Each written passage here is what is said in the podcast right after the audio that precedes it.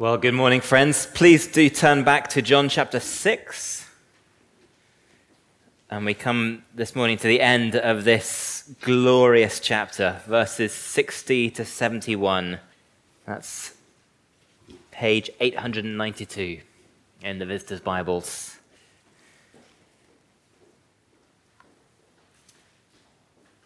Jesus has been expounding what it means to be the bread of life and ending with that shocking saying, which he doubled down on, that unless we eat his very flesh and drink his very blood, there is no hope for us of life in him. And the story ends from verse 60. When many of his disciples heard it, they said, this is a hard saying. Who can listen to it? But Jesus, knowing in himself that his disciples were grumbling about this, said to them, Do you take offense at this? Then what if you were to see the Son of Man ascending to where he was before? It is the Spirit who gives life, the flesh is no use at all. The words that I have spoken to you are spirit and life. But there are some of you who do not believe. For Jesus knew from the beginning who those were who did not believe and who it was who would betray him. And he said, This is why I told you that no one can come to me unless it is granted to him by the Father. After this, many of his disciples turned back and no longer walked with him. So Jesus said to the twelve, You don't want to go away as well, do you? Simon Peter answered him, Lord, to whom shall we go? You have words of eternal life, and we have believed and have come to know that you are the Holy One of God. Jesus answered them, Did I not choose you, the twelve?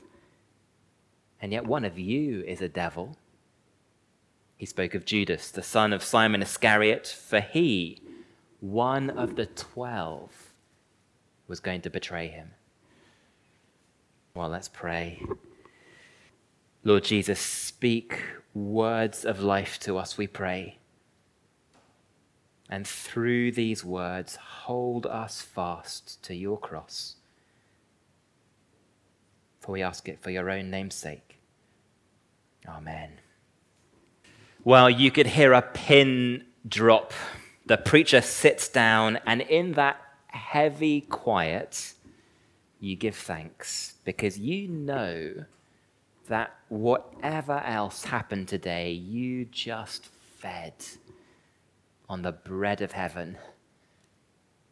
Your mind turns to the friend three rows back, the one you've been reading the Bible with for over a year now, loving, praying for, longing for, and you rejoice that this was the Sunday she came back to church.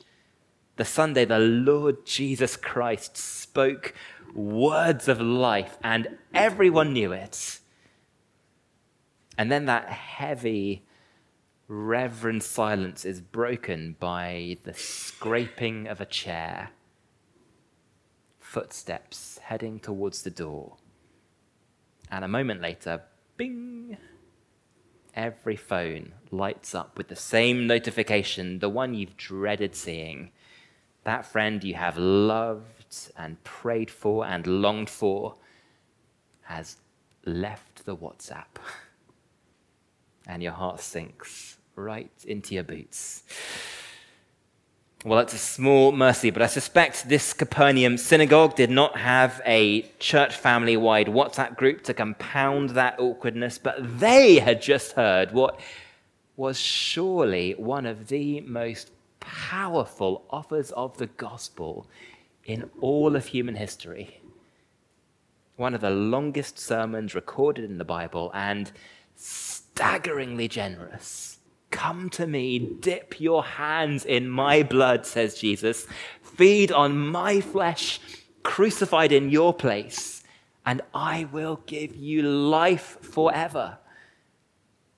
So, what was the response back then when people heard that message right from the very lips of the most loving and persuasive preacher there ever was?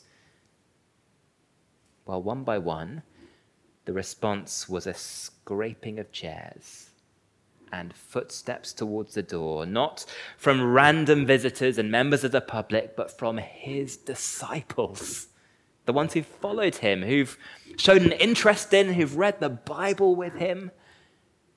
But now they're staring at their feet, and first in a trickle and then a flood, the pews empty, and they melt away.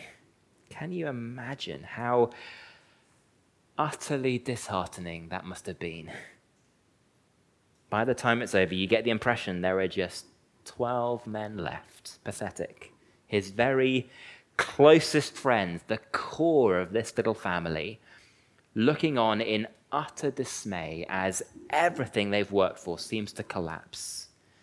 And even they are so crushed and discouraged, surely, that they aren't quite sure whether to stick around or pack it all in.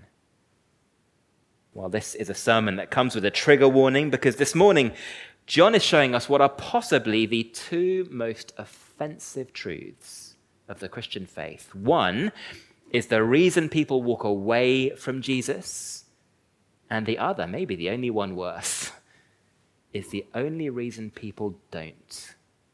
But here's the strange thing John is using these two deeply offensive truths at the end of this glorious chapter to drive into our hearts what is actually a deeply reassuring message. In fact, it's a message that I suspect we could not keep going without. Because if this was how people back then, who were interested in the Bible, responded to the richest and most beautiful sermon that Jesus Christ himself ever preached, well, what do we expect will happen today when we share his truth through our rough, awkward personalities and our clumsy words and our ordinary little church? Here's the message it is through apparent weakness and failure that Jesus Christ, in his irresistible power, will win the world. One soul at a time, beginning with this little discouraged group of 12 men. Just two points this morning. First, in verses 60 to 65, the cross we can't stomach. Why is it that human beings walk away from Jesus Christ? Well, it's because the very thing at the heart of his gospel is impossible for us to stomach. When many of his disciples heard this, they said, This is a harsh saying. Who would want to listen to that? So, what is it that they found so hard? Well, the it in verse 60 refers back to everything Jesus has been teaching in the synagogue since he fed the 5,000 that he is no mere king or miracle worker or one of the many possible paths to heaven. No, he is the one sent from heaven to give us eternal life so that if we want to live, the only way is to feed on his very flesh and blood. In other words, to take his brutal death on the cross inside ourselves like food, as the thing that we personally need to take advantage of and benefit from. To feed on him is to say, That was my sin. The death I deserved. He was consumed so that I could have bread. And the only way I can live is to take that life he spent for me, to feed on his sacrifice, get my hands dirty in it. Now, at one level, that is the very simplest way of explaining something that you could imagine, because food is something every one of us gets, isn't it? Every one of us gets that without food, you will starve to death. Every one of us gets that when you're given food, it nourishes your body and rejoices your heart. Everyone can understand what God means when he says, This is my son, given for you, broken for you, the only food that can feed your dying soul. It is about the simplest and most intuitive thing he could say. And so they aren't saying here it's hard to understand, they're saying it's hard to swallow. Calvin puts it like this the true hardness is in their hearts, not in Jesus saying. Because to really swallow that message, we have to be far more humble than many of us know how to be. Even now, as a Christian, I like to think that my life is basically on track. My heart is basically in the right place. It's just that every so often, my bad side gets the better of me and I take a little detour. This means that my life is fundamentally off track, irretrievably off track, so much so that there is nothing I can do to fix it. Jesus' death for me is still the only solution. And now, even as a Christian who trusts him, I don't simply have to get back on the path every so often. I have to fundamentally turn around every day from my whole direction of travel as a person, my natural identity and longings and choices, and I have to get my hands dirty in his blood all over again. A whole life of repenting and feeding on him. Now, who fancies selling that message to the world? Who would listen to it? Jesus knows that, doesn't he? He can hear the cogs turning inside them. Verse 61 they are scandalized by this idea of benefiting from his death. And so in verse 62, he pushes the challenge to his disciples even further. Are you scandalized by this? You wait to see what's coming. There is something coming that is far more scandalous even than the claim that Jesus came down from heaven to give us life. And that is the way that John shows us Jesus returning to heaven. Because this book doesn't actually tell us about his ascension, or at least not in the normal way like the other Gospels. The moment of Jesus' ultimate glory in this book isn't when he's lifted up into heaven, it's when he's lifted up on a cross. For John, that is where the ascension starts. The means of Jesus reclaiming the glory he had before the world began is what looks to human beings like utter weakness and failure and degradation. But it's there that he triumphs, he hangs in victory as he gives up his flesh for the life of the world. And so, verse 62 is the question that Jesus puts to every last disciple. How will you react when you see me like that?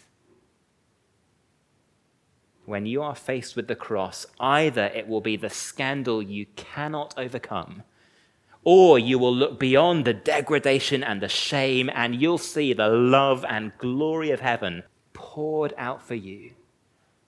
And all your proud qualms that eating my flesh will pale away. Because you'll know there could be no other hope for you than this. Now, which will it be? Proud offense or humble receiving? Well, here comes the truth that is even harder to stomach than the cross itself. Ultimately, which of those two responses you settle into is not really something you can determine.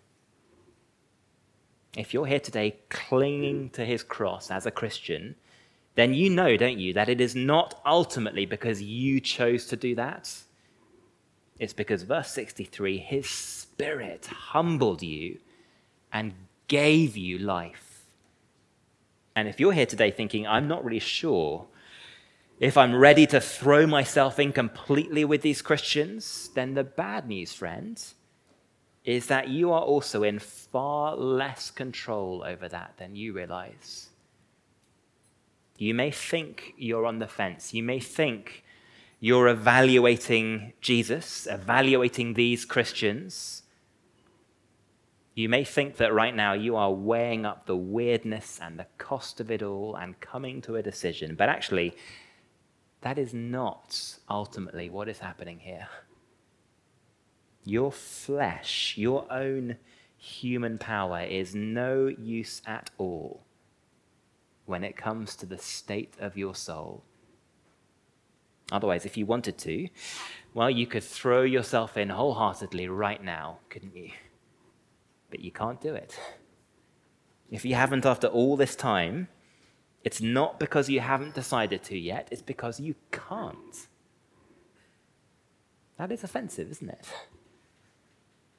In fact, even if the right time came along, the moment that so many human beings think they will finally make everything right with God, when it's desperate, when I really need Him most, actually, you'll find then, as so many others have, that nothing has changed, and you still can't do it. And perhaps Jesus is spelling this out so clearly because in his love, he knows that the thing you need most right now is to be humbled, to stop evaluating him and cry out to him instead.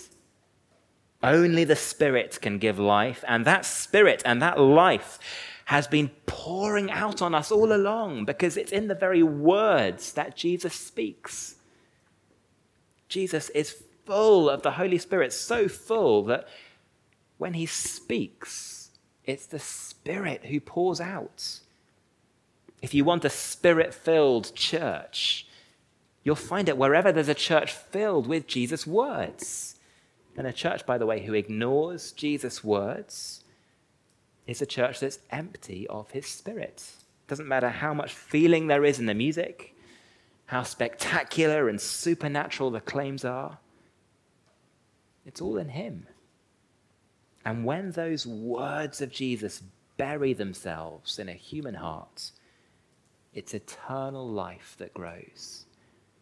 Just as it's sunlight that generates growth for plants, it's fuel that generates warmth for our homes. It is the words of Jesus which generate eternal life for human beings.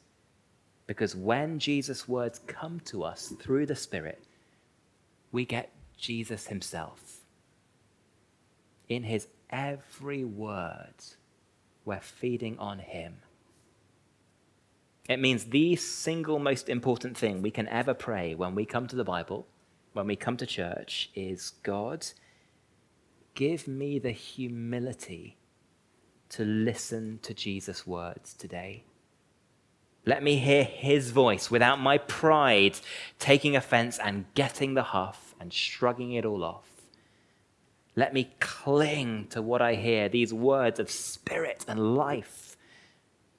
But it was no surprise at all to Jesus that that is a prayer a lot of people are not willing to pray. He came knowing from the start that some wouldn't believe and that one would even betray him to death. And that is why it was so important for his disciples to understand that this is how it's meant to be. It's the doctrine that we call predestination, that God is ultimately the one in control of our eternal destinies, so that even our genuinely free choices are somehow His to bend and to sway. And maybe that is something which has always struck you as a cold, abstractly philosophical doctrine. But look again at verse 65. It's something that Jesus felt his disciples needed to know. It is a practical, loving, pastoral doctrine because it humbles those of us who think we're in control, who need to know that actually, even if we wanted to believe, only God could persuade and enable us to embrace His Son. But even more importantly, here, it's a doctrine that reassures those of us who see so many people come close to Jesus and end up walking away. It wasn't that we failed, it wasn't that Jesus failed. There are some the Father chose to grant life to, and others he chose to let walk away. And even one who he chose to keep right at the heart of things, only then to deliver his Messiah over to death. It is how things were meant to be. So don't be surprised if it's how they are today. Someone very wise said to me recently the thing you need for ministry is an endless capacity for disappointment. And we're not told that to depress us or to drag us down. Actually, it's quite the opposite. We're told it because without knowing that, loving Jesus' church would crush us. Evangelism would crush us. But you've met people, haven't you, with a passion for evangelism? They face more crushing disappointment in their lives than the rest of us put together. And yet, what is the thing that almost all real evangelists have in common? They are incredibly joyful, enthusiastic people. So enthusiastic that it's infectious. Don't we need a bit of that? Well, this is why I told you, said Jesus, because it is the only thing that will keep us cheerfully holding out a crucified king to a world that says thanks, but no. The cross we can't stomach and then in verses 66 to 71, wonderful truth, the grace we can't resist. It's as if for this little paragraph, the whole world shrinks down to 12 men. It's incredibly poignant, isn't it, this scene? Many of his disciples turned back. Literally, they departed to the things they'd left behind. They unfollowed, unsubscribed, unfriended and they walked away.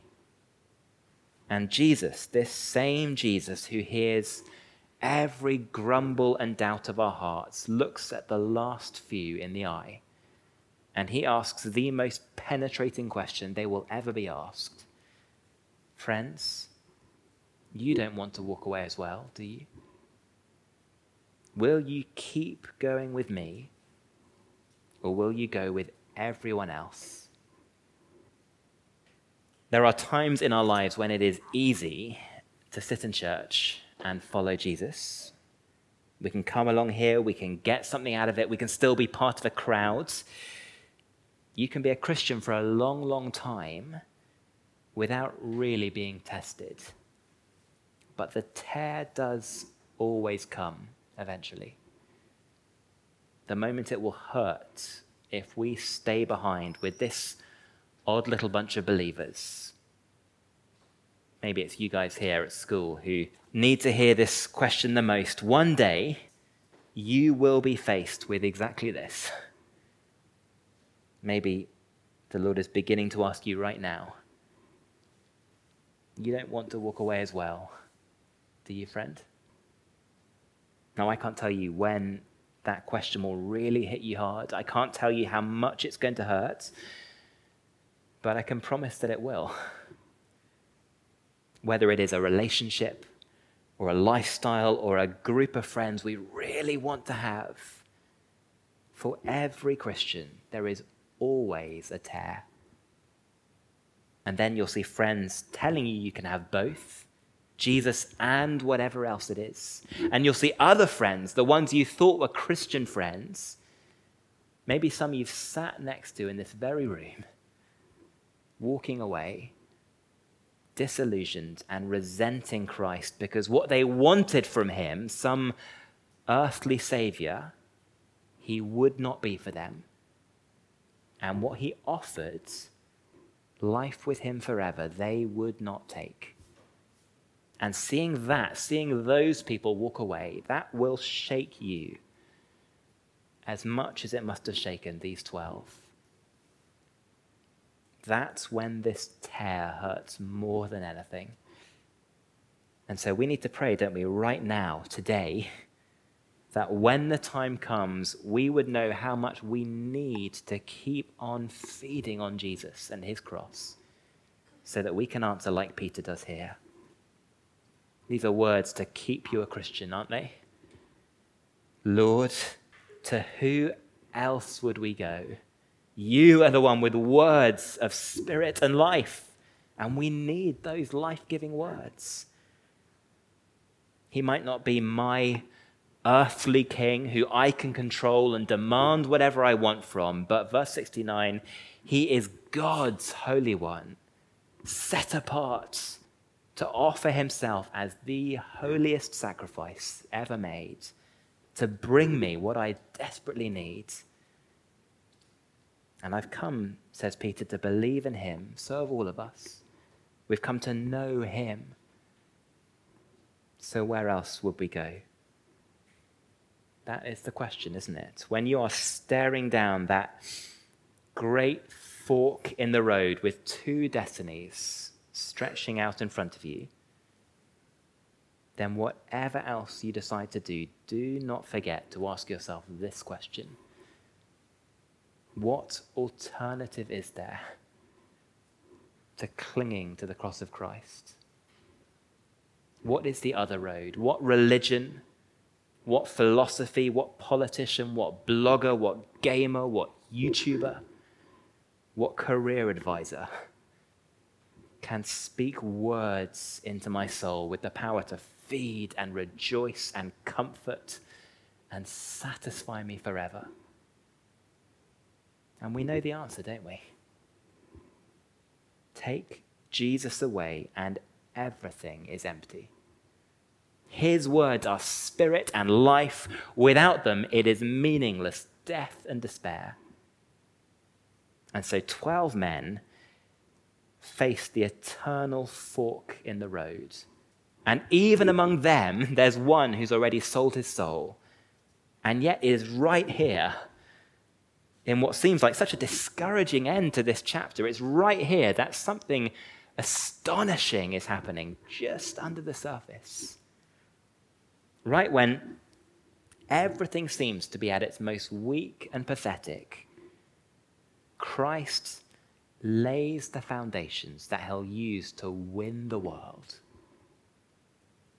The chapter began with 5,000 starving souls lost in the wilderness, overwhelming needs, and Jesus took a little boy's lunch five bread rolls and two fish, hopelessly inadequate for the task. But in Jesus' hands, it was enough to feed all Israel. The chapter ends with a world of rejection and unbelief, overwhelming needs. And yet, Jesus has drawn to himself 12 little worried men, hopelessly inadequate for the task. And yet, without knowing it, the very words Peter has just said give proof of Jesus' sovereign, irresistible power. It seems as if everyone has walked away, but in fact, it's these 12 who Jesus has been interested in all along. You see, Peter, did I not choose you, the 12? He's been teaching us the doctrine all through the chapter. Now he's embodied it in the lives of 12 men who didn't drift away with the rest. Look back, and you see this is where it's always been heading. Verse 44 No one can come to me unless the Father draws him. Those words, Peter, came out of your mouth because I chose you in love, and I've been drawing you by the heart all along. Verse 37 All that the Father gives me will come to me. His grace is irresistible, it will not fail. And when they come to me, I will keep them safe and hold on to them forever, even when they're frightened and discouraged and all they see is weakness and failure. They will never slip out of my hands. These 12 are the proof that things are not as they seem. Now, John has never used this term, the 12, until this very moment. He never tells us when the apostles are appointed. It's something he assumes we know again from the other gospels. But the role they play in his gospel is huge. In fact, when Jesus' public ministry is shouted down in the first half of the book, he narrows all his attention to this little band of brothers. Eleven of them will feed on these life giving words of Jesus, and then by God's power, they will feed those words to us. We're feeding on them right now, aren't we? Through the book one of them wrote. Eleven men were enough to reach the whole world. You see, Jesus doesn't need lots of likes and lots of followers any more than he needed lots of loaves and lots of fish. He is more than enough. But first, they will have to face one disappointment that will be more crushing and painful to bear than anything else when one of their own betrays Jesus to death. And even that, you see, is completely in his control. It's not a surprise to Jesus. He kept Judas close, knowing how this would end. And so, through 11 of these men, he will win the world. And through the 12th, he will give his life for the world. So, do you see how deeply encouraging and reassuring this ought to be? if this is who Jesus is, then nothing we do in him could ever be in vain. No amount of discouragement could ever make this not worth it. No prayer could ever be pointless. No work could ever be too small and weak. No criticism too sharp. Because a Savior who wins the world through death and weakness is not defeated by rejection. Why do we fear rejection so much then? Why does it knock us for six and hold us back? This is the way. Humbly clinging to the cross as our food and cheerfully holding it out, come what may. A pattern of death and weakness that through his irresistible grace brings glorious life, one soul at a time, beginning with a handful of men, but never stopping, never failing, until every last child is gathered home. Well, let's bow our heads and give him thanks. Lord Jesus, we thank you that through such small things, scoffed at, rejected, weak, you in your infinite power took away the sins of the world. We thank you that though we have no power in us, even to make ourselves believe, you have all the sovereign grace you will ever need. We thank you that you speak words of eternal life. And we pray that we would keep on humbly hearing those words so that we would boast forever in nothing but the scandalous cross that you bore for us. By your love and power, keep us feeding on that cross, even when we feel small and weak and the whole world seems to laugh. For we ask it all to the praise of your goodness and your might and your love. Amen.